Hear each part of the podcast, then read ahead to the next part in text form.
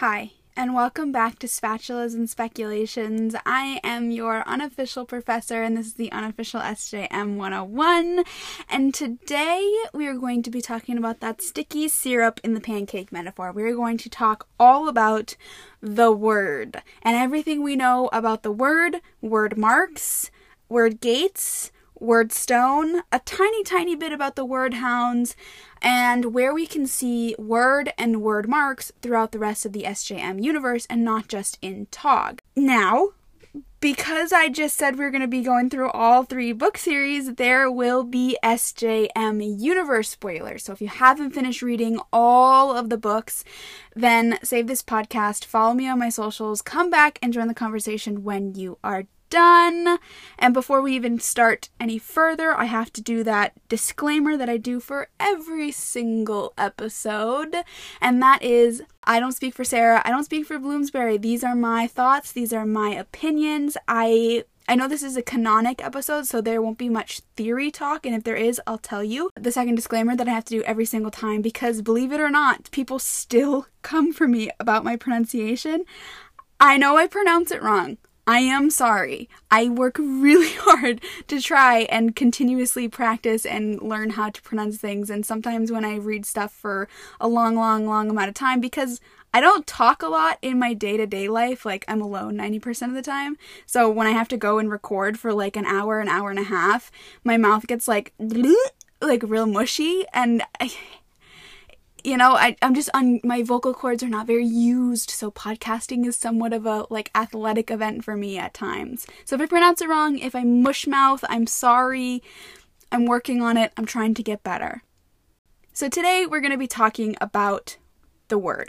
Now, there is a lot of information packed in here, and while I went through every single time Wyrd is used in all of Throne of Glass, and it's like 2,000 times, um, I have condensed that information and then I condensed it again. So today's class is going to be set up quite a bit different than all of my other times. Usually I go in set publication order basically through series and I just kind of give you all the information kind of bang bang bang bang bang. I'm going to do it a little bit differently. So I'm going to be starting with what is the Wyrd, and then I'll give you all of the information that we have on the Wyrd throughout all three series, and then we'll go into what are Wyrd marks, and then where can we see all of these Wyrd marks in all three series, and then what are Wyrd gates, and then we'll go through all the information we have on Wyrd gates throughout all these series, and then we'll go into what are Wyrd keys, just kind of that continuous it's going to be kind of a, a mixed class. So it, I know it sounds like it's going to be chaotic, but I find that this chaos, because I thrive in chaos, obviously, actually cleared some things up for me. And I think I actually have a really good understanding of what Sarah was talking about with these realms and with the gates and all this stuff. Whereas before I was kind of confused. I wasn't sure if I was like, I, I'm still confused on how she, she kind of switches up the the wording between realms and worlds because she does just kind of interchange them. I do think I have a really good understanding now of what she meant and I think I'm 98% sure not mm, I think 98 is too high. I'd say I'm 95% confident in these last few episodes of the podcast in what I've been saying with the pancake theory. And today's class is really going to solidify that and then next class I will be that last, you know, little edge that will fill in the this you can't see my hands but i'm making a, a thing. I'm making a shape with them. Fill it all in smooth it all over because next week we'll be talking about worlds. So what is the Wyrd? The first time we get mentioned of Wyrd and Wyrd mark is after Celaena Aelin had seen them around the castle and not really known what they were. And her and Nehemiah, Nehemiah, I kind of say it both ways, it just depends on my mood. I preferably would like to say Nehemiah because it kind of sounds like Jeremiah, and I think Nehemiah is a biblical name, so it kind of fits, but I think technically most people yell at me about it, is Nehemiah. I don't know. Say however you want, do whatever makes you happy. I might switch it up throughout the episode, but that is just how it is. it's so they they're they're taking a walk in the garden and they see Cain digging at the dirt and it says this. This is in Throne of Glass 27. He dug out the dirt packed into the hollows of a strange mark in the flagstone, making the mark clearer. What do you think it is? she asked the princess, pointing at the mark etched into the tile. And why had Cain been cleaning it? A Wyrd mark, the princess replied, giving it a name in Celaena's own language. Celaena's brows rose. It was just a triangle inside of a circle. Can you read these marks? she asked. A Wyrd mark? How strange. No, Nehemia said quickly. They're part of an ancient religion that died long ago. What religion? Celaena asked. Look, there's another. She pointed to a mark a few feet away. It was just a vertical line with inverted peaks stretching upward from its middle. You should leave it alone, Nehemia said sharply, and Celaena blinked. Such things were forgotten for a reason. Further down uh, in the chapter, further in the chapter, we get this. What were Wyrd marks, and where did they come from? And more importantly, why had she never heard of them before? They had been all over Elena's tomb, too. An ancient religion from a forgotten time. What were they doing here? And at the crime scene? There had to be a connection. So far, she hadn't learned much. I'm going to skip a little bit further down and I'm going to read the part that I skipped when we talk about Wyrd marks because right now we're just focusing on the Wyrd as a whole. Stop glowering and sulking, Chaol chided. As he looked at the title of the book, neither of them had mentioned Xavier's murder. She had gleaned no more information about it. Remind me what you're reading? Nothing, she said again, covering the book with her arms, but his brown eyes narrowed further, and she sighed. It's just. It's just about Wyrd marks. Those sundial things by the clock tower. I was interested, so I started learning about them. A half truth, at least. She waited for the sneer and sarcasm, but it didn't come. He only said, And why the frustration? She looked at the ceiling, pouting. All I can find is just. just radical and outlandish theories. I never knew any of this. Why? Some books claim that the Wyrd is a force that holds together and governs Erilea. And not just Erilea, countless other worlds too. I've heard it before, he said, picking up his books, but his eyes remained fixed on her face.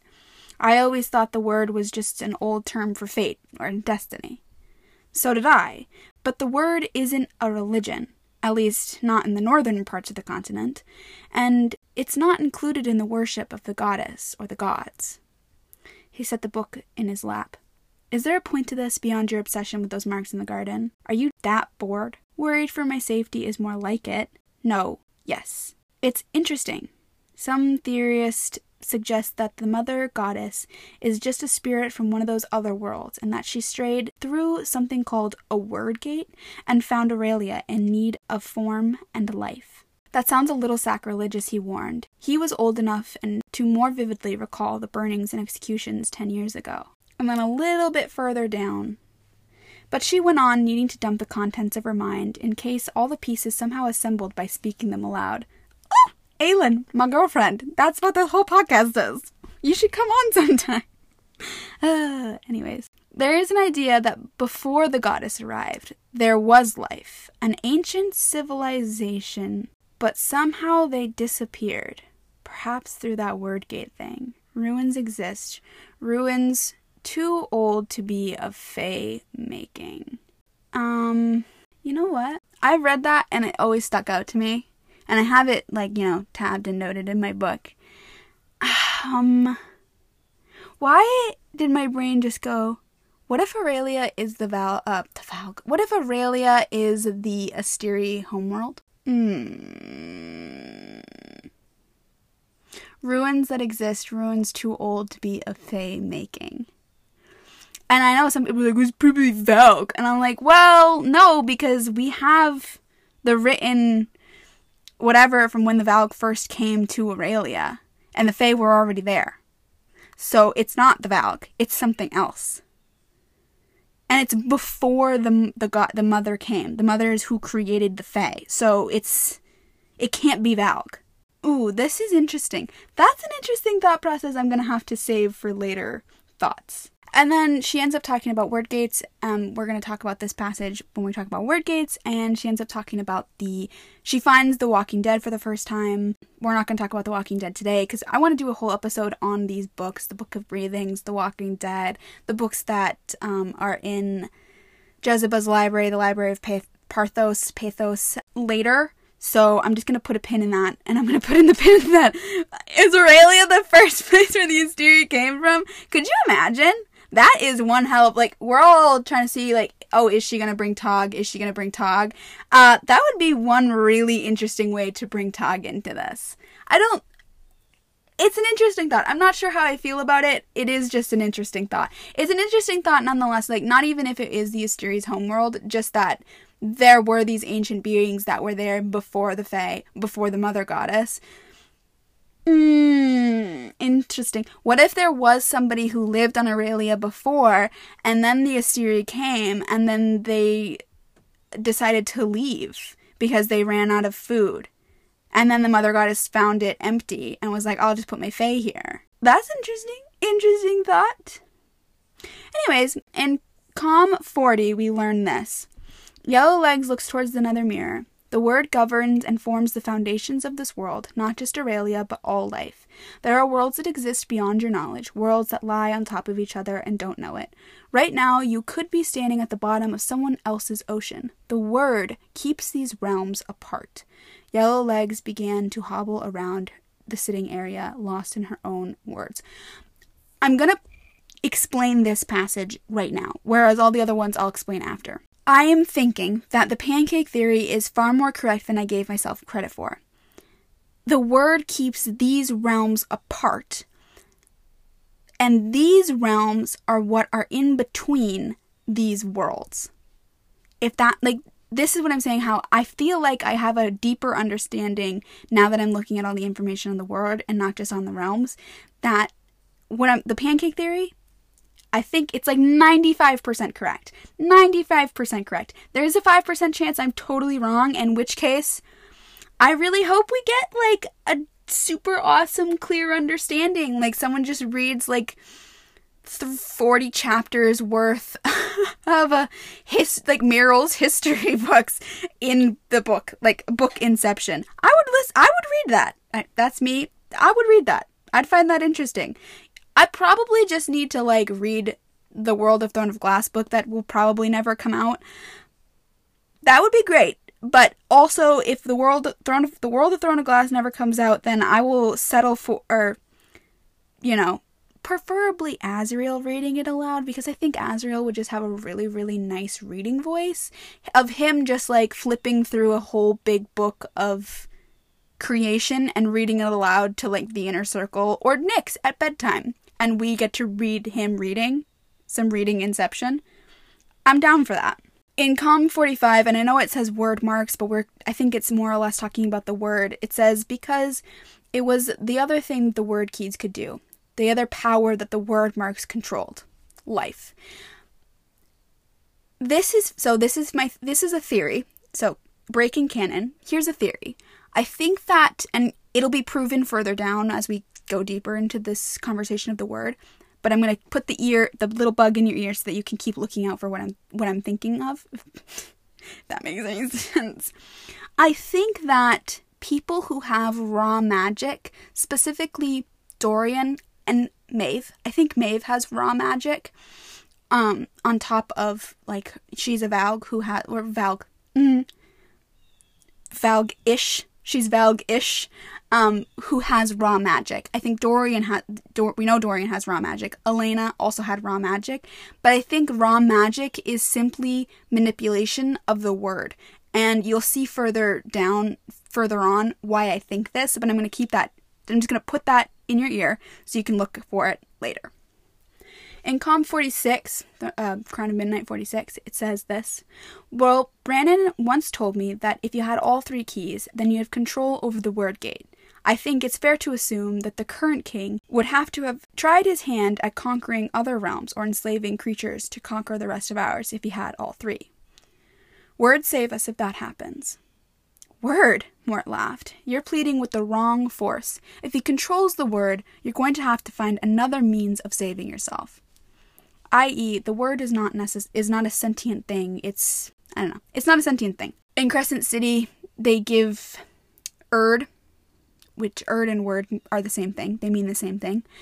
Um, which we'll talk about in a few minutes. They give Urd a is a female, is a is a being, and the Underking actually are it is it kind of corrects people when they're in Urd's temple.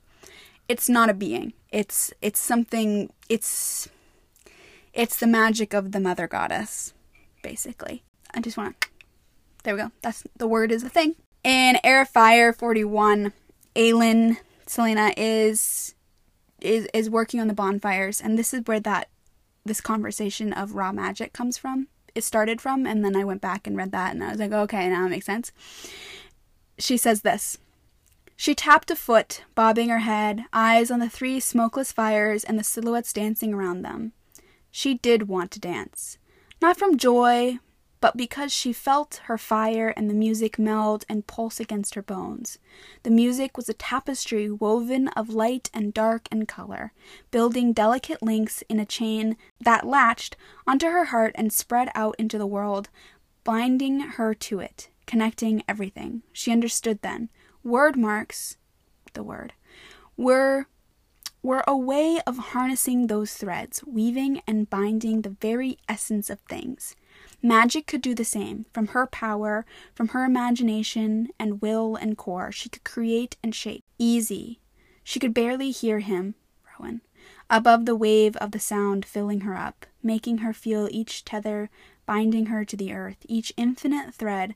For a breath she wished for a shapeshifter's heart so that she could shed her skin and weave herself into something else. The music or the wind, and blow across the world. Her eyes were stinging, almost blurry from staring so long at the flames, and a muscle in her back twinged. Now, further down, before I. Just further down, in Heir of Fire 56, Chaol says this about what Celaena said. Dorian had raw power, Celaena had said, a power to be shaped as he willed it. That was the only thing similar enough to the power of the Wyrd keys. Neither good nor evil. So Dorian's magic gets likened to the Wyrd keys, to the power of the Wyrd. and in Tower of Dawn, throughout all the series, really, it just, I want to just point out that the Wyrd works outside of the bindings of magic, which we already know. I'm not going to spend much time talking about it. Now, I want to spend a little bit of time before we talk about the Urd. I want to talk about the real life, real world, out of the SJM universe stuff, and talk about what Urd and Wyrd mean. Wyrd, Urd, is a Anglo-Saxon Norse term for fate or destiny. The symbol of the Wyrd is also the same symbol for Jurgensdale, the tree of life. And Urd is one of the Norns. The Norns are the three figures that weave and bind fate. They are depicted as three women at the root of Jurgensdale. Jurgensdale is the tree of life that is an ash tree of life that connects all of the nine realms. And I want to read you guys this little bit of information that I pulled from the internet from a I have a pretty great understanding of Norse mythology. I'm not like an expert of it, but it's just something I've always been interested in, so I know quite a, a steady amount of information from it. And I want to just read you from what I researched for this episode of the podcast. The web, meanwhile, re- represents fate and how it intertwines. The web, meanwhile, represents fate and how it intertwines with the past, present, and future of all beings. For the Vikings, the web of the Wyrd is a reminder that what is done in the past affects the present, and the things that are done in the present will affect the future. This symbol shares the same meaning as Jurgensdale, the tree of life. Like most symbols in Norse mythology, the number 9 is a distinct feature in the web of the Wyrd. Aside from the nine straight lines, the web of the Wyrd also was a rune letter in its design. The runes are of the Viking alphabet and said to have been discovered by Odin himself. Said runes were believed to carry the fate of the entire universe, and this explains the significance of the web of the Wyrd and its connection in the destiny of all beings. So, Norse myth of Wyrd and Urd are really the influence of Wyrd marks uh, or the Wyrd, and that Wyrd marks are like Viking runes and that these Wyrd marks manipulate the Wyrd, these threads of fate that run through all of the worlds. We talked a lot about fate in the last episode, and I'll briefly mention it again later.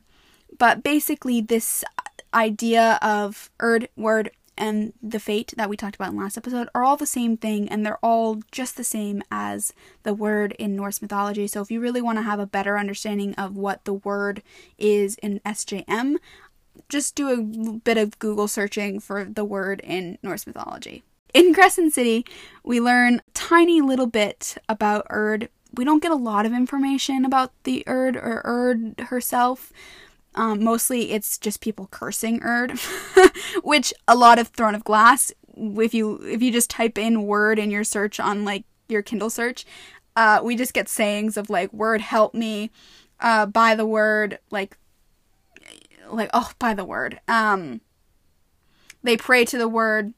God's above and Wyrd save me, Wyrd keep him, thank the Wyrd, Wyrd damn me, I swear by the Wyrd the Wyrd owed her, the Wyrd new, and you can interchange that in Crescent City, but with a little bit more swear words for Urd. Basically the same thing. And the first time we really get mention of Urd is in Crescent City 16, and it says this Could it really be a coincidence that the murders were starting again at the same time his father had given him the order to find the object that had gone missing a week before Danica's death? It felt odd, like Urd was whispering and nudging them all. Which is very similar to what the threads of fate feeling that we talked about last week how people were nudged and and pushed forward by these threads of fate or the, these woven threads of the mother or however Man- Manon says it in Crescent City 24, Bryce says this Bryce ran until her body screamed to stop, ran until her phone buzzed, and she wondered if Urd herself had extended a golden hand. This, I mean, I need, I'm not on my Crescent, I haven't tabbed Crescent City 90% of Crescent City and HOSAB is like a fever dream. And whenever I have to like pull stuff up for the podcast, I'm like, what? What? I just like, I just get like, ugh, I, I can't even, there's no word for what I feel, but there is a feeling that I feel inside of me. And it's, ah! like a golden hand. What does that mean? It makes me think of, and I'll mention it later. The glowing hand, the mother's glowing hand. Well, it's probably the mother, actually, because now that I'm thinking about it, as we'll see further down in House of Sky and Breath, the Under King says something that basically says that Urd is the mother. Um, in Crescent City 87, it says this. When she had seen her father's cruelty, seen how the starborn gift had gave her brother just the slightest edge against the fucking monster, seen the pride in her brother denied, but undoubtedly felt that being starborn, blessed and chosen by Urd. I'm curious to this term, that being starborn, blessed and chosen by Urd. Um, as you'll see throughout the rest of this episode and as I keep talking, healers. Healers, Mala's bloodline and Starborn are all sort of connected to this, to the Wyrd. And so I think it's just a further piece of evidence that they are all sort of, th- they're all the same, basically, that Starborn, at least Starborn and healers are connected and they are the same. And this kind of sets that little, like, little blinking light inside of me that goes, ah, ah, ah, ah, ah, ah, ah, ah, ah. In OSAP 6, they talk about how they talk about Bryce is talking about mates, and she says there were several different definitions of the term mate, though Bryce supposed that to Ithan, to a shifter, only one mattered one's true lover, predestined by Urd, by fate, which is very similar to like the mother in, or the cauldron, I guess I should say, in ACOTAR choosing mates. Same thing. In Hosab 18, it says, Tharion headed for the door again. I'm sure you do. But a word of advice don't take too long. Urd works in strange ways. I don't think it's a coincidence that you were brought here right as this shit started. So I'm supposed to go along with it for some hunch that fate is nudging me. So fate and Urd are now interchanged in uh, Crescent City. In Hosab 19, it says this, but Urd must have sent her back to the apartment just now for this. She exhaled, ran a hand over the pages, the final pages in the pile that made Bryce's breath catch. And this is when she sees um, the Dusk Truth papers, the term Dusk Truth for the first time. This is again another um, connection between this thread of fate that keeps running between everyone to pull them to do certain things it's just in this in, in crescent city it sounds more like that someone is using a hand to push them rather than a thread because as i said last week there aren't a lot of threads in crescent city. In hosab 64 this is this is great. This is great. I love this. A pyre smoked atop a black stone altar at the center of the temple. A stone throne at the dais loomed near the space. No statues ever adorned Urd's temple. No depiction of the goddess was ever made. Fate took too many forms to capture in one figure. And then further down, the Underking rose, black robes drifting on a phantom wind. I thought the Fae bowed to Luna. Perhaps you remember the old beliefs? From a time when Urd was n- not a goddess, but a force, winding between worlds. And that she was a vat of life, a mother to all, a secret language of the universe. The Fae worshipped her then. so yeah, basically that the mother the she was a vat of life, cauldron, a mother to all, the all mother, and that the Fae used to worship her. And the Asteri probably erased her. what did we learn about the Wyrd in all of these? The Wyrd was a religion. I think that Nehemiah was probably more or less saying what the Underking had just said. And I wonder if that this religion is actually what the wayfarers that, that we learned about in Koa, the people who could like walk between worlds, I wonder if their religion was the Wyrd. I'd be interested. I want, you know, people are like, Throne of Glass is done. Don't bring Throne of Glass in. Blah blah blah blah blah. I'm like, but we got so many unanswered questions, so many things that like pull towards the multiverse that we just didn't get. Not multiverse, but the SJM universe that we just didn't get answers to. And the one thing that I just like desperately want to know more about is those wayfarers. The who was it that Maeve had went to go visit in the Deadlands and refused to tell her their secrets? So the Wyrd is is the force that binds the worlds, the syrup that goes through the pancakes, that it's not a person, but rather something that can be shaped, and that the Wyrd is a thread of magic that could be shaped, that Freya in Norse myth used and is associated with is a loom, these threads of fate, these that she can kind of manipulate the Wyrd. I think it's the same thing, and that raw magic can do this same ability. Okay, what are Wyrd marks? What do they look like? How are they used? What information do we have on Wyrd marks? Well, there's kind of a lot, but I condensed it down enough to really just get the bulk of it. And in Throne of Glass, chapter 27, we read this section, um, we read most of it earlier when Celaena is in the library with Chaol going over the books, and I skipped a bit. This is one of those bits that I skipped. Wyrd marks were an alphabet, though, according to this book, no grammar existed with the Wyrd marks. Everything was just symbols that one had to string together. And they changed meaning depending on the marks around them. They are painfully difficult to draw, and they required precise lengths and angles, or they became something else entirely. Later in Throne of Glass, on, in chapter 42, Celaena sees Cain using them, and she says this He dragged a hand across the floor before the darkness, and a greenish light sprung from where his fingertips passed before being sucked into a void like wraiths on a wind. One of his hands was bleeding. Further down, at this is when Nehemiah is healing Celaena after she was bitten by one of those valve things. She says this Celaena's hand burned when it touched the water, and she thrashed, but the princess held her firm, saying words in a tongue the assassin didn't understand. The light of the room pulsed, and her skin tingled. Celaena found her arm covered in glowing turquoise marks, Wyrd marks. And then in Tog 51, when Nehemiah Nehemia is kind of giving her all the truth, we get this. Nehemia nodded. I was doing research on Wyrd marks, as you call them in your language.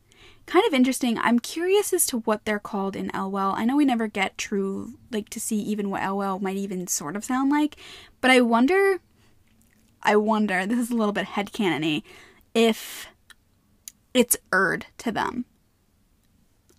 Just a little thought, just a little headcanon for you. I lied to you when I said I didn't know anything about them. I know all about them. I know how to read them and how to use them. My entire family does. But we kept it a secret, passed down from generation to generation. They are only to be used as a last defense against evil or the gravest of illness. And here, with Magic banned, well, even though the Wyrd marks are different kind of power, I'm sure that if people discovered I was using them, I'd be imprisoned for it. Celaena tried to sit up higher, cursing herself for being unable to move without wanting to faint from the pain. You were using them? Nehemiah nodded gravely. We kept them a secret because of the terrible power they wield. Terrible in that it can be used for good or evil, though most have used their power for wicked deeds. Since the moment I arrived here, I was aware that someone was using Wyrdmarks to call forth demons from the other worlds, realms beyond our realms. And then Celaena says, You used Wyrdmarks to heal me. And then she says, Yeah. and then they talk a little bit more about, you know, realms and gates. And we, we read most of this last time. But basically, I just want to point out that one, Eyllwe uses Wyrdmarks.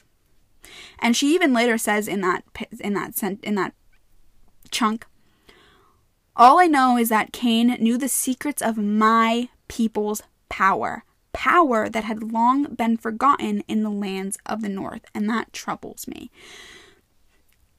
you know, like I said, out of all the things, like, we need answers on LOL. They know so much. They know so much. Later in Tog 53, she says this when she was finally did sleep, her dreams were filled with archaic words and long forgotten faces, with Wyrdmarks that glowed blue, with the king, with a dead army summoned from the realms of hell. Upon waking, she did her best to forget them, especially the magic. In Com 16, when Nehemia and Celaena go to the tomb for the first time, which, I mean, Nehemia had already been there, but she, whatever. It says this Mort huffed what sounded like a violent stream of curses, and Nehemiah's, Nehemia's, and Nehemia's Mort huffed what sounded like a violent stream of curses, and Nehemia's eyes twinkled as they entered the tomb. It's incredible, the princess whispered, gazing at the walls where the Wyrdmarks had been written. What does it say? Death, eternity, rulers, Nehemia recited. Standard tomb posturing. Then a little further down, an eye no larger than her palm was etched into the wall, a hole that was bored in the center and a perfectly crafted puncture that had been carefully concealed within the eye. The Wyrdmark itself made a face, while the other eye was filled in and smooth. This one had hollowed out irises. I just, I know I, like, I don't know. I, it's kind of interesting that, uh, this is a little break in this, that Feyre's tattoo, which we're going to talk about um, at the end of all of the Wyrdmark, ta- like after we go through all the Throne of Glass Wyrdmark stuff, we'll talk about the Illyrian tattoos. Because, spoiler alert, I think they're Wyrdmarks. But the the eye on Feyre's palm is so similar to the eye of Elena. Like, very, very similar. And this, like, this little chunk just keeps making me go like, oh, Feyre's tattoo, uh, Feyre's tattoo. and then she says later on, but the Wyrdmark seemed so connected to everything somehow. Further down, Nehemia does, does agree to teach Celaena the basics, and she says, uh, maybe just the basics. Nehemia smiled. The basics are the hardest part. Usefulness aside, it was a forgotten secret language, a system for accessing a strange power. Who wouldn't want to learn about it? Fair. In Crown of Midnight 18, when Nehemia and Aelin are doing their first lesson, she just says that it was a complex, near nonsensical language. She had learned a few languages before, enough to get by, but Wyrdmarks were completely different. In Crown of Midnight 43, this is the first time Aelin actually uses Wyrdmarks. I believe this. I think this is the, actually the first time she ever uses Wyrdmarks on her own. She was at a sealed iron door a moment later. She didn't give herself the luxury of reconsidering her plan as she took out her piece of chalk and traced two Wyrdmarks into the door, whispering the accompanying words at the same time. They burned in her tongue, but when she finished speaking, she heard a faint dull thud as something in the door slid open. She swore under her breath. The spell truly worked. She didn't want to think about what all that implied, about how it was able to work on iron, the one element supposedly immune to magic. Not when there were so many awful spells contained in The Walking Dead. Spells to summon demons, to raise the dead, and to torture others until they begged for death. I'm almost kind of this, uh, this is just a thought I'm having now that I'm reading it. I'm kind of curious to see if Wyrdmarks would work on ash. It works on iron, and I wonder if it wouldn't work on what Prythian Fae are immune to, like Faebane and stuff like that. I'm just kind of that's just something I'm kind of curious about. I bet it would, but I don't know. It'd be interesting if it didn't, and what that would imply. So, what's confusing to me, as we just read, is that Nehemia used chalk to put protection spells in Celaena's room in the very beginning. Celaena uses chalk to to to to do a Wyrdmark on the door and it works. And yet other times they need to use blood, but it's never really it doesn't say when you need to use blood and when you need to use chalk or when you don't need to use blood of magic wielders. It's just like there's like I don't know if it's just a continuity thing and I'm getting a little nitpicky, but it would be helpful to have a tiny little bit of understanding on that. In Crown of Midnight 47 is when she opens a gate to see Nehemia, and she says this The cut on her arm throbbed, but Celaena kept her hand steady as she dipped her finger again into her blood and traced the Wyrdmark on the wall, accompanying the symbols in the book with perfect precision. They formed an archway, a door, and her blood gleamed in the light of the candle she had brought. It had to be perfect, each symbol had to be flawless, or else it wouldn't work. She kept pressing the wound to keep it from clotting. Not everyone could harness the marks. No, the Walking Dead said there had to be power in the blood to do it. Cain clearly had some trace of power, and that must be why the king rounded up Kaltain and Roland, too. He used Wyrdmarks to suppress magic. He must have some way of harnessing the innate power in someone's blood, and the Wyrdmarks must be able to access that power too. She drew another symbol, nearly finished with the archway. Their power could warp things. It warped Cain, but it had also allowed him to summon the ridderak and gain even more power for himself. Thank the Wyrd, Cain was dead. There was one more mark left to draw, the one that could bring her the person she so desperately needed to see, if only for a moment. It was complex, a weave of loops and angles. She took out her chalk and practiced on the floor until she got it right, and then she etched it in the blood on the wall. Nehemia's name in Wyrdmark form. She examined the door she had drawn and got to her feet, the book held in her clean hand. She cleared her throat and began to read the words on the page. She didn't know the language. Her throat burned and contracted, as if fighting the sound, but she panted through it. The words making her teeth ache like she'd come in from the cold and was drinking something hot. And the final words were out, her eyes were watering. No wonder this kind of power fell out of favor. The symbols were written in her blood began to glow, green, one after another, until the whole archway was lined in light. The stones within the border darkened, darkened, darkened, and then disappeared. The blackness within the green archway seemed to reach out for her. It had worked. Holy gods, it had worked. Was that what waited for her when she died? Nehemia had gone here? Nehemia, she whispered, her throat raw from the spell. There was nothing. Nothing there. Just a void. Celaena looked at the book and then to the wall and the symbol she had drawn. She had written it correctly. The spell was right. Nehemia, she whispered towards the endless dark. There was no response. And then in Crown of Midnight 50, when she seals up the marks, it says this one by one, she drew a sealing mark over the green glowing symbols. Queen of Shadows 17. It says this the light hit her, shining through the lace of the costume sleeves to reveal swirls and whirls of markings on her skin, identical to the paint on the dancer's arms and chest, save for her back, where the paint was a little darker, a little different. That was when Celaena had covered herself in Wyrdmarks for protection against the Valg prince that was in Dorian at the time when they go to rescue Aedion. In the next chapter, Queen of Shadows 18, she does this Faster, Aedion, she breathed, but he was already lagging. She paused and sliced her blood soaked wrist with a dagger before sketching the unlocking Wyrdmark on each of his manacles. Again, light flared and burned, and then the cuffs sprang open silently. So I don't really know. Before I, I say something on, on what she just did here, I want to read the next chap a section from the next chapter in Queen of Shadows 19. You warded yourself, clever, lovely, human thing. She spent all morning painting every inch of her body with Wyrdmarks on her own blood mixed with ink to hide the color. And then further down, she fixed her eyes on the prince as she began to trace a symbol with her foot. Further down, lunged and then froze when he passed over the Wyrdmark she had drawn on the ground with, the, with her foot. A quick and dirty mark to hold him. It wouldn't last more than a few moments. So I don't know why sometimes she uses blood and sometimes she doesn't need to use blood. I guess you could argue that Celaena might have been dripping blood and she just like smeared it into the dirt and that was enough. But it doesn't say that. So I'm not sure if like when does a Wyrdmark need blood and when does it not? Is it just when there's iron involved?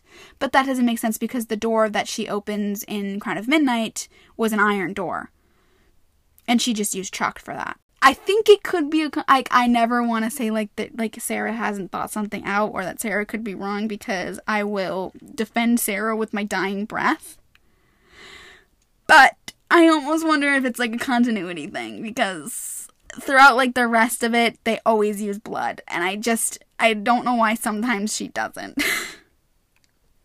you know? In Tower of Dawn when Yrene first finds the scrolls and the Song of Beginnings, she doesn't know what Wyrdmarks are. She never heard of them. She says that they she did not recognize the strange markings rune of some sort. She had no inkling either, only the scrolls that had been wedged beside the Eyllwe tomes in the level of the library so deep beneath the ground that Yrene had never ventured there. Little break. I am curious in the very bottom of the library in ACOSF, there are books there. I wonder if they could be books with Wyrdmarks in them, books with Eyllwe written in them. I'm just curious.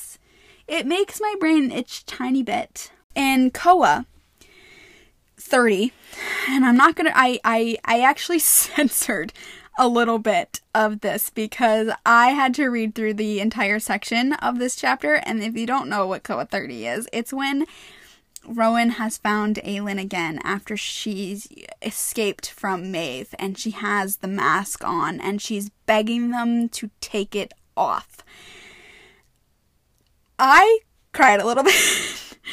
reading it just even just for note like for this podcast just taking them the bits for the podcast so i did censor it a little bit and i'm not even gonna read it for you because i just don't want to hurt you but uh she traced the symbol on the shackle of her ankle and a soft flare of greenish light, and then a hiss inside the lock filled the clearing. The shackles tumbled into the moss. And then again, there's a flare of light, a click of metal, and then the mask slides free.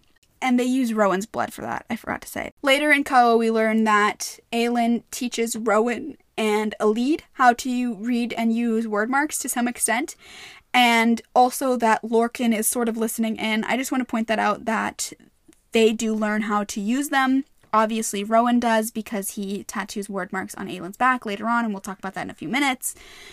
So I just want to point it out that they're in this timeline, that's when they learn it. Now, where else can we see Wyrdmarks throughout the rest of the SJM universe? Now, before we get into it, this is going to be theory, a tiny little bit about theory talk. And also, I just want to point out that Wyrdmarks are described in a lot of ways because some people like to come at me for this throughout the Throne of Glass, it, they're normally described as when looking at a very larger picture, when when talking about Elena's tomb, for example, it's described as swirls and whirls almost exclusively unless she's depicting a very specific etching or a very specific mark. And then she'll talk about triangles and lines and all that stuff. But for the most part, they're described as swirls and whirls. So bear that in mind as we continue forward.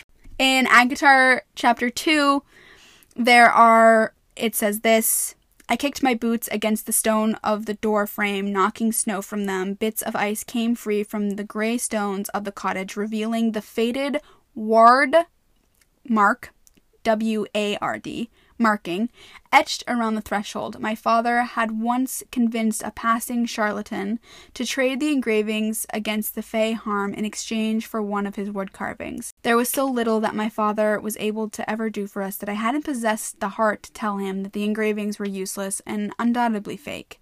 Mortals didn't possess magic, didn't possess any superior strength and speed of the fairies or high fae. The man, claiming some fey blood in his ancestry, had just carved the whorls and swirls and runes around the door and windows, muttering a few nonsense words, and ambled away. It really does sound like Wyrdmarks. It sounds like Wyrdmarks and like the way that they describe speaking the Wyrd language when they're doing spells as well. The next time I think we see Wyrdmarks is in ACOTAR 13. I think I mentioned this chap this little bit every single episode, and I'm gonna keep mentioning it. But this is when Feyre is in Tam's study and she's looking at the mural of the creation of Prythian, and she says this It began with a cauldron, a mighty black cauldron. Mm-hmm. Black cauldron. Wyrdstone, maybe? Held by glowing, slender female hands in a starry, endless night, those hands tipped it over, golden, sparkling liquid poured out over the lip. No, not sparkling, but effervescent, with small symbols, perhaps some ancient fairy language. Whatever was written there, whatever it was, the contents of the cauldron were dumped into the void below, pooling onto the earth to form our world.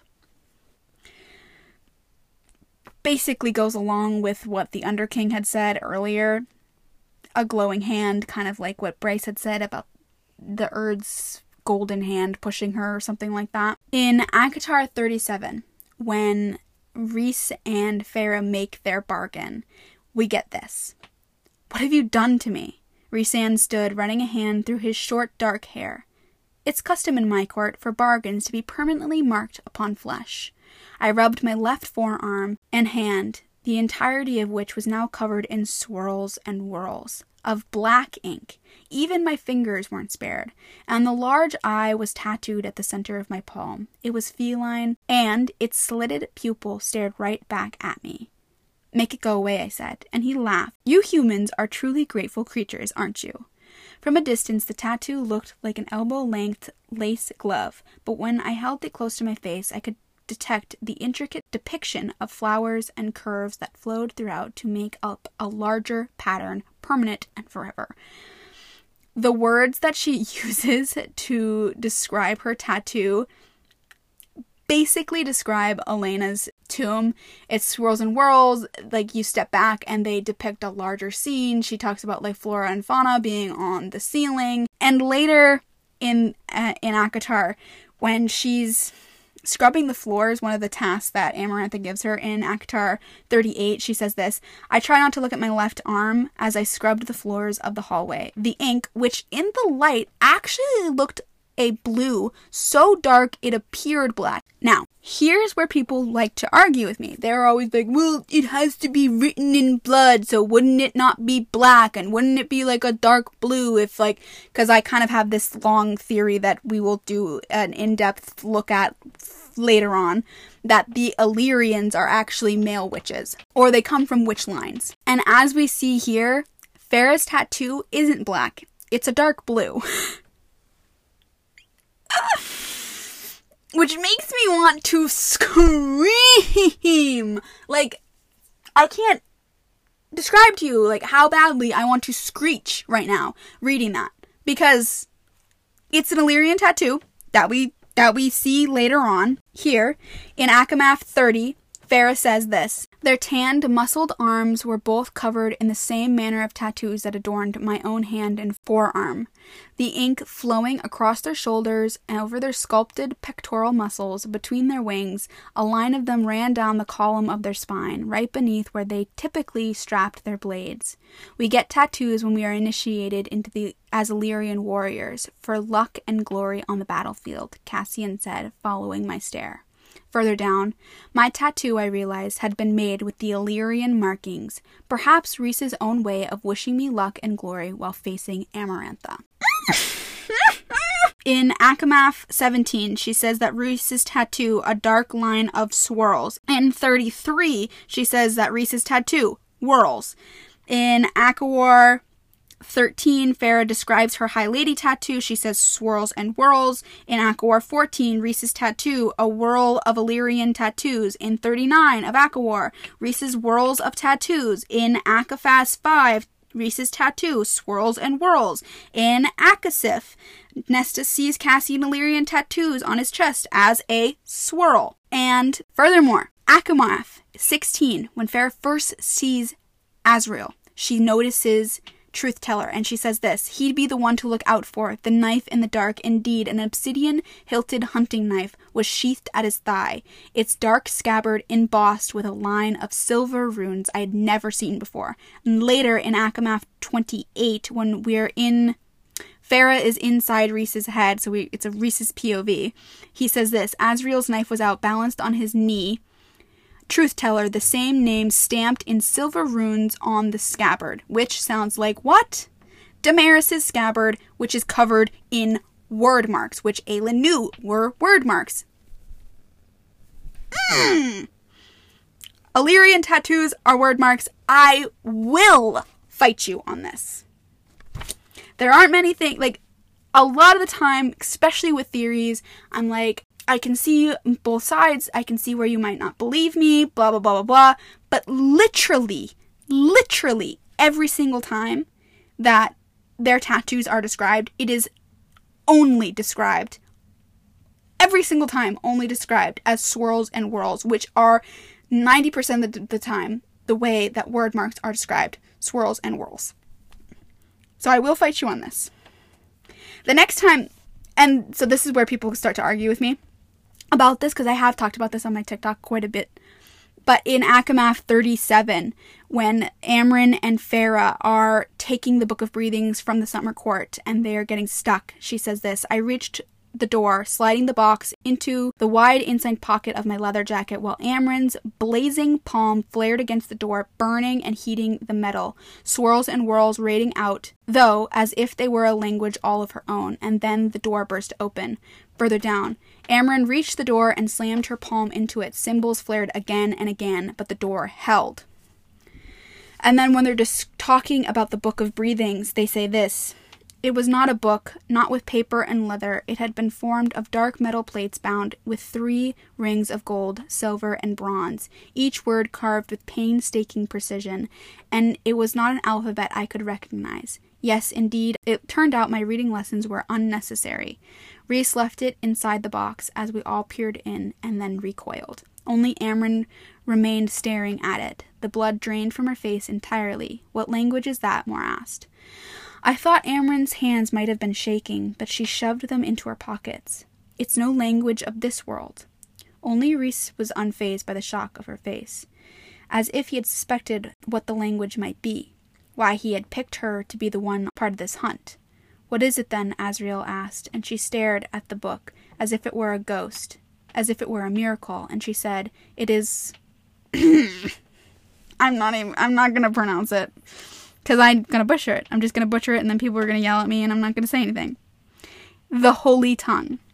Those quicksilver eyes shifted to Rhysand, and I realized she understood it too, why she had gone. Rhysand said, I heard legend that it was written in the tongue of mighty beings who feared the cauldron's power and made the book to combat it, mighty beings who were here and then vanished. You were the only one who can decode it. So people were like, well, if the Illyrian tattoos are Wyrdmarks, then wouldn't Amren read them? Wouldn't Amren know? But in what universe is Amren helpful? like, at all. I love Amren. I love Amren. She scares me and I like it. But if they are, like, there's a reason why Amren is so comfortable with Rhys, so comfortable working with the Night Court. And I think it's because she sees part of her past in them, maybe even like kinship, maybe in some way, if that makes kind of sense. Who's to say that Amren doesn't know what the Illyrian ruins are? Who's to say that Amren just doesn't care to tell people. Like, she's never been a person who's answered a question honestly. Ever. Like, ever, ever. And they're like, well, then wouldn't Rhys know what the Illyrian runes are? Yeah. Rhys probably does know what the Illyrian ruins are. And Furthermore, Wyrdmarks are a written language. They're not just spells. They're not just whatever. We see throughout Throne of Glass that they can be used as regular books, like just a written language. I I I see where people argue with me about it, but I respectfully disagree. Illyrian runes are Wyrdmarks, or at least a type of Wyrdmark. Maybe. We do see when Feyre is doing the spell that Amren gives her from the Book of Breathings. She talks about how it hurt to speak it, how it made her throat dry, which is just like when Aelin uses Wyrdmarks and spells as well. In ACOWAR 75, she says, I fought, I fought with every breath to get through the spell, my arm half submerged in the cauldron as Amren went under the dark water that filled it. I said the words with my tongue, said them with my heart and blood and bones. I screamed them. So the next places that we see Wyrdmarks throughout ACOTAR is in ACOSF 52 and ACOSF 53, where they're in the room where the harp was situated, and this room really does mirror Elena's tomb if you go back to it, and I think I've said it before. But she says the mountain itself held two peaks at the very top. A stone jutting from its sides were carved with strange ancient symbols as old as the song itself. This is when she was unwittingly scrying while listening to Gwyn sing, and this is when she's in the room. But rather than red stone, it was carved with black rock, symbols that were etched into the smooth floor, into carving walls raised toward the ceiling so high it faded into gloom. Spells and wards pulsed throughout the room, but there, in the center of the space, set on the floor, as if it had been laid there by someone who had merely walked away and forgotten it was the harp. And then in Acts of 53, when she's in the room, she says this raised symbols carved into the floor cast shadows against the crimson light. The entire round chamber was full of them. And at the center, the golden harp, covered in intricate embossing set with silver strings. The pressure of the spells pushed against her calves, her hips, her body, squeezing her lungs. These are no wards that I felt before, she whispered, standing still, as she waited for any hint of a triggered trap. They feel old, incredibly old. They probably predate this place being used as a prison. And then she asked Cassian, Do you not recognize these markings in the ground? No, not at all. She loosened a long breath. I don't think any traps were triggered. He nodded. Be quick. Now again, people were like, well, if Cassian's tattoos are Wyrdmarks, wouldn't he recognize them? Well, no, because the Wyrdmarks are incredibly intricate and they change even with the slightest flick of a thing. And it's not to say that the Illyrians even know what their tattoos even mean. Alright, let's just move on to when can we see Wyrdmarks in Crescent City? The first one being Bryce's tattoo that's written on her back. And we get to see a little bit of this tattoo kind of throughout the story. It's just like glimpsed here and there. In Crescent City 28, we really get a good description of it for the first time, and it says this The tattoo down her back, scrolling, beautiful lines in some alphabet he didn't recognize, rose and fell with each deep breath. Then again in Crescent City 42, it says this Hunt picked up the jacket and read, Through all love is possible. Bryce nodded. The tattoo on my back says the same thing. Well, in some fancy alphabet she dug up online. But Danica had a thing for that phrase. It was all the Oracle told her, apparently, which makes no sense because Danica was one of the least lovey dovey people I have ever met. And then it just kind of fades off. So that's what Bryce thinks it says. But then we get this in Crescent City 77. But Bryce said, As cool as that sounds, Governor, this tattoo says, The language is beyond that of this world. It is the language of the universes and it spells out a direct command to activate the horn through a blast of raw power upon the tattoo itself. So that phrasing, the language of the universes, come on. That's that's the Wyrd. That's Wyrdmarks, that's the Wyrd. I'd love to know where Danica found Wyrdmarks. We don't get that, but I'd love to know it. I'd love to see that. The second time that we see Wyrdmarks, I think, I think, would maybe be in Hosab 9 when talking about Cormac's tattoos.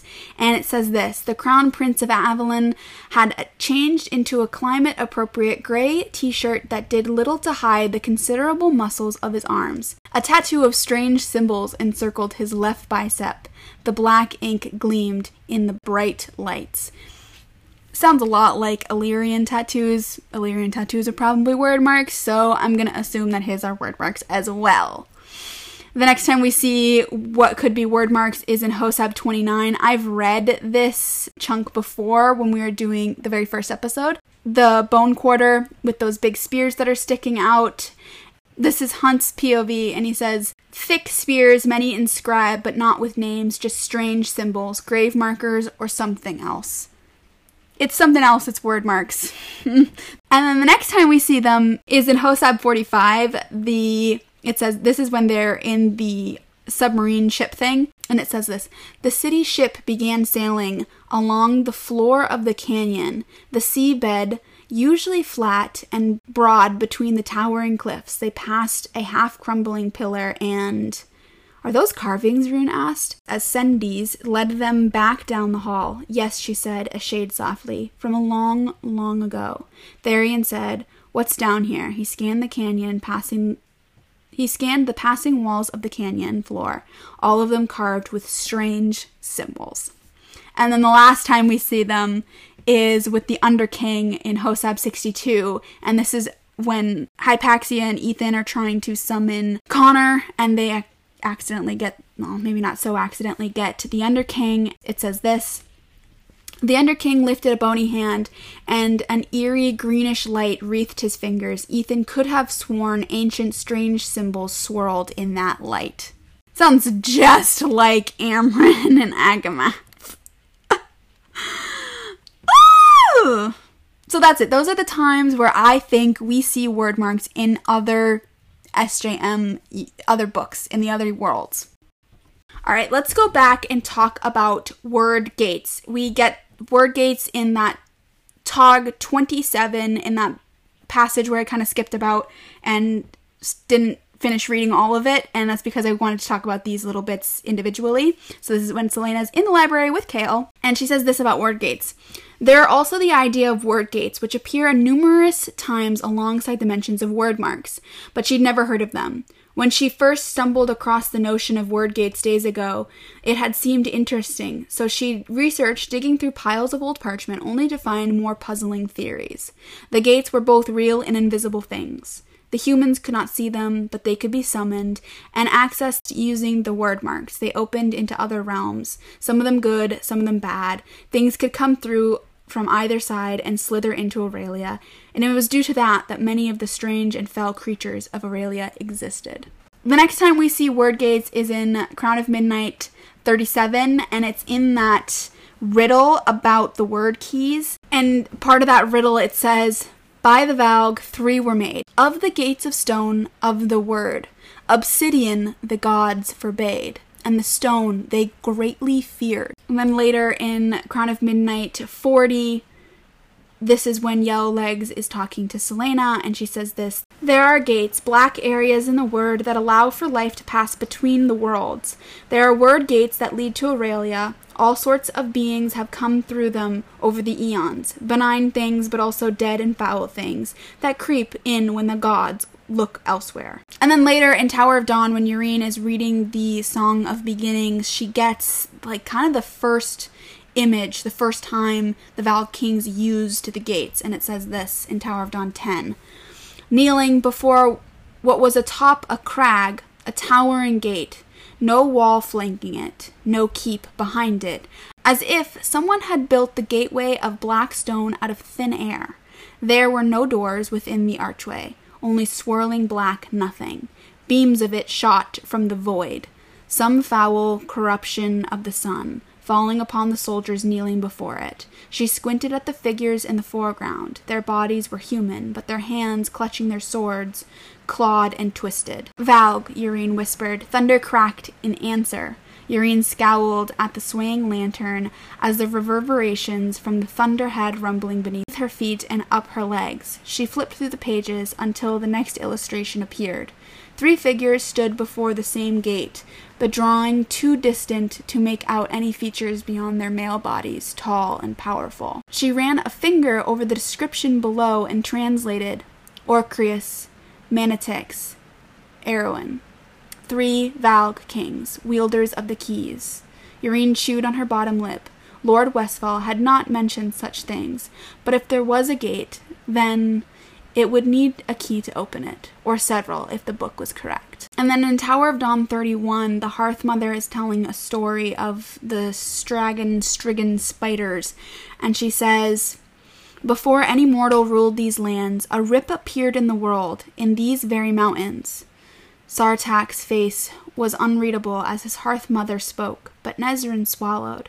A rip in the world, an open Wyrdgate here. It opened and closed swiftly, no more than a flash of lightning, as if in answer, a veins of forked lightning lit the sky beyond. Now you're like, Lillian, what's up with all that lightning? What's up with all that thunder? Hmm, I don't know. And let me tell you, it makes my little theory brain like start screaming on the inside. And we'll talk about it later. We'll talk about it later. Just just keep your eye in your rereads. In your rereads, keep your eyes out for all that thunder that likes to respond to people. Later in Tower of Dawn, when Nesryn tricks the spiders to tell them the story of Maeve the spider says this. The spider remained quiet for a heartbeat, another, and then she settled herself beneath the carvings of an archway, the Wyrdgate. Later down, she says, No, Orcreus, eldest of the Valg kings, they wed, but Maeve was not content. Restless, our queen spent long hours pondering the riddles of the world, of other worlds, and with her gifts, she found a way to look, to pierce the veil between worlds, to see realms of green, of light and song. The spider spat if such things were abhorrent. And one day, when Orcreus was gone to see his brothers, she took a path between realms, stepping beyond her world and on to the next. Nesryn's blood went cold. How? She had watched, and learned of such rips between worlds, a door that could open and close at random, or if one knew the right words. The spider's dark eyes gleamed. We came with her, her beloved handmaidens. We stepped with her into this place, to this very spot. Nesryn glanced at the polished stone. Even Falcon seemed to pause and do the same, and she bade us to stay to guard the gate. And then later down they say, That Orcreus arrived, his brothers in tow, that Orcreus had learned of his wife's leaving and discovered how she had done it, went beyond what she had done and found a way to control the gates between the worlds, made keys to do so, and shared with his brothers. Three keys for three kings. They went from world to world, opening gates as they willed it, sweeping in their armies and laying waste to those realms as they hunted for her, until they reached this world. And then further down. So she stole the keys, managed to send two of those kings back, Orcreus one of them, before she could go after the final king, the youngest one, who loved his brothers so very dearly the keys were taken from her. We do get answers on how the kings did this in Koa, but before we get to that part, I want to read a few pieces in Koa of Wyrdgates. This is the the next few chapters. I'm going to read all our one scene, and it's the scene where Aelin is shutting the Wyrdgate. And we're going to start from when they're forming the lock, and then we'll end when she goes through the worlds but I'll let you know when I move to the next chapter. As it had been once before, so it was again, the beginning and end and eternity, a torrent of light, of life that flowed between them, two halves of a cleaved bloodline. I'm going to pause just so I can point out some things as we read along. This beginning section, as it was once before, so it was again the beginning, and eternity, this sounds exactly like when Nesta was in the cauldron. And then they say a torrent of light of life that flowed between them. I think this is first light that it's talking about. And you'll see why I think that in a in, in later down uh, I'll say it again. But I think it's first light that it's taking from them. That's what they needed to form the Wyrdgate. Mist swirled, veiling the solid ground beneath, an illusion perhaps for their minds to bear where they now stood. A place that was not a place, in a chamber of many doors, more doors than they could ever hope to count. Some made of air, some made of glass, some of them flame and gold and light, a new world beyond each, a new world beckoning. But they remained there, in the crossroads of all things, in bodies that were not their bodies. They stood amid all those doorways, their powers pouring out, pooling before them, blending and merging, a ball of light, of creation hovering in midair. Every ember that flowed from them into the growing sphere before them, into the lock taking form, would not return. It would not replenish, a well running dry forever. More and more and more, ripping from them with each breath. Creation and destruction. The sphere swirled, its edges warping, shrinking, forming into the shape they had chosen. A thing of gold and silver. The lock that would seal all of these infinite doors forever. Still, they gave their power. Still, the form forming the lock demanded more. And it began to hurt. She was Aelin, and yet she was not. She was Aelin, and yet she was infinite. She was all the world. She was. She was Aelin. She was Aelin, and by letting the keys into her, they had entered into the true Wyrdgate. A step or thought or wish would allow them to access any world they desired, any possibility. An archway lingered behind them, an archway that would smell of pine and snow. Slowly the lock formed, light turning metal to gold to silver. Dorian was panting, his jaw stretched tight, as they gave and gave and gave their power toward it. Never to see it again. It was agony, agony like nothing she had known. She was Aelin, she was Aelin, and not the things that she had set in her arm, not this place that existed beyond reason. She was Aelin. She was Aelin, and she had come here to do something, had come here promising to do something. She fought her rising scream as her power rippled away. And then a little further down, I'm gonna, I have to skip some bits because it's like really emotional and like it's really hard for me to read it. I, Koa, I'm emotionally scarred from Koa. Like, I haven't even been able to do my reread of Koa because I am terrified. I am absolutely terrified of it. And then in Koa 95, they I'm just gonna read a tiny sentence. It says, As the Wyrdgate's misty realm vanished, Dorian saw Aelin take his father's hand. And then in Koa 97, Aelin has pushed the gods out. Mala says does this. Mala held out her hand again, and the image formed within it of the tattoos across Aelin's back, the new tattoo, of spread wings, the story of her and Rowan written in it in the old language amongst the feathers and a flick of Mala's fingers, the symbols arose from it, hidden within the words, the feathers, Wyrdmarks. Rowan had tattooed Wyrdmarks on her tattoo, had inked Wyrdmarks all over it. A map home, Mala said, to him. He had suspected it somehow, that it might come to this, had asked her to teach him so that he might make this gamble, for when Aelin looked behind her, to the archway into her own world, she indeed could feel them, as if the Wyrdmarks he had secretly inked onto her were a rope, a tether home, a lifeline to the to eternity. A map home, a map inked in the words of the universes that would lead the way. And then in Koa 99, it says, She was falling, falling and being thrown, the Wyrdgate sealed behind her, and yet she was not home. As it closed, all worlds overlapped, and she now fell through them. She plunged through world after world after world, just as the Wyrdgate slammed shut with a thunderous crack, all other doors with it. I know that the the, the part about Rowan's tattoo should have been up earlier. I somehow messed up, and I'm sorry about that. But it was written in the words of the universes, which is basically what Micah says, so yeah. Bryce's tattoo is Wyrdmarks. I didn't read all of Aelin falling through the worlds because we're going to talk about other worlds next week.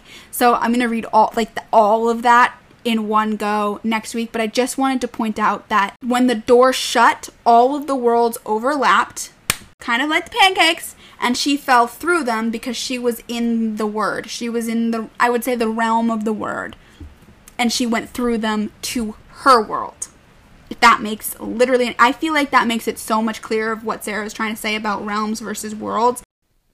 Now, the last thing we have to talk about are Wyrdkeys and Wyrdstone. And surprisingly, I don't actually have a lot to say on these two topics because there's not a lot of information that's really relevant. We get that the word keys are these thrumming, otherworldly presence that talk and whisper. They're kind of awkward, uh, unnatural.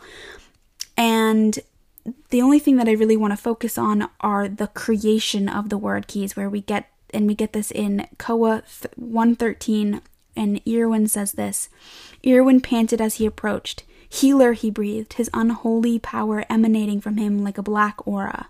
She backed away a step closer to the balcony rail. The Dark King followed her, a predator closing in on a long awaited prey. Do you know how long I have looked for you? The wind tossed his golden hair. Do you even know what you can do? That sounds a lot like Rigelus to Bryce and Starborn.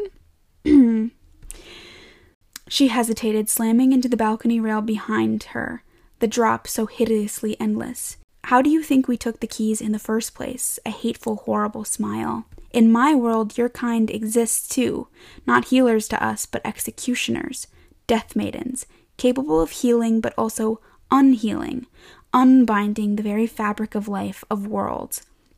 Erawan smirked. So we took your kind, used them to unbind the Wyrdgate, to rip the three pieces from its very essence. Maeve never learned of it and never shall. His jagged breathing deepened as he savored each word, each step closer. It took all of them to hew the keys from the gate, every one of the healers amongst my kind, but you, with your gifts, it would only take you to do it again. And with the keys now returned to the gate, another smile. Maeve thinks I left to kill you, destroy you. Your little fire queen thought so too. She could not conceive what I had wanted from you before Maeve, before any harm could come to you. And now that I have, what fun you and I shall have, Yrene Towers. And then later in this chapter, it says this about Yrene's power the power of creation and destruction. That's what lay within her. Life giver, world maker. Bit by bit, she burned him up, starting with his limbs and working inward. then again, it says Yrene's power was life itself, pure, undiluted life. And then it says that Yrene's power was again a world making power. And I just think it's very interesting that Mala's power, Mala's bloodline, is what was used to, was needed to put the keys back into the gate, and it was healers that were the ones to take it back out. And that in Crescent City, it was a starborn and first light to used to remake the horn to heal the horn it's all there. It's all there. Healers being part of the Starborn bloodline, and that Aylin comes from a Starborn bloodline. Also, Dorian comes from a Starborn bloodline. How the Archeron sisters are all quote unquote made, and how they can call made items to them. Sounds kind of like Starborn to me in this same theory. Okay, so, Wyrdstone. The only thing I have to say about Wyrdstone is that I actually think that it is obsidian salt, and it's specifically that in Tog, all of the slave mines that we read about were obsidian mines, and that obsidian salt, as we learn in Crescent City, is summoning salt. And I think that they were creating like concentrated summonings through these collars and through these Wyrdkeys. And I, I need to go back and reread through Crescent City, but I'm I wonder if we see like this ick feeling almost from um, obsidian salt. What is interesting is that the obsidian or the Wyrdstone in qu- quotations always came off as cold, and when Bryce does summon Aidas to her, it was very cold. So I wonder if that had something to do with it. Okay, so to recap before we end class today, that Wyrd is fate, and that Wyrdmarks are a manipulation of fate. We now know that Nehemia, Aylin, the king, Dorian's dad, that stone creature in the basement, Irwin probably, Maeve also probably, Rowan, Elide, Lorcan by association, Amren, the Underking, and probably Jesiba can all read Wyrdmarks and use Wyrdmarks somewhat proficiently. The, la- the the final question that I have out of all of this is the reason is the reason why Hypaxia and Ithan could not summon Connor to them was that because Aelin had shut the gates and that now there is no more dead talking. I, I wonder how that's going to affect um, Hypaxia's ability, her necromancy ability. That's just my like that's my final question on all of this. Um, I hope it is my hope that you were able to glean at least a little bit of understanding from this, that maybe something was helpful in here. I know that today's episode was a little bit weird on the way that I had it all set up, and hopefully it helped in some way that it was a little bit broken up and uh, kind of smushed around rather than Tog first, then ACOTAR, then Crescent City, as I had used to be doing it that is the end. Thank you so much. I cannot wait to see you next week where we will be talking about worlds and all the other worlds and kind of breaking down mostly that chapter in the Dusk Truth Room and trying to figure out which worlds are which and where have the Asteri been. I think we figured out today that the Asteri were probably on Erilea and they were those beings that had left those ruins from beforehand. But we'll see. Goodbye.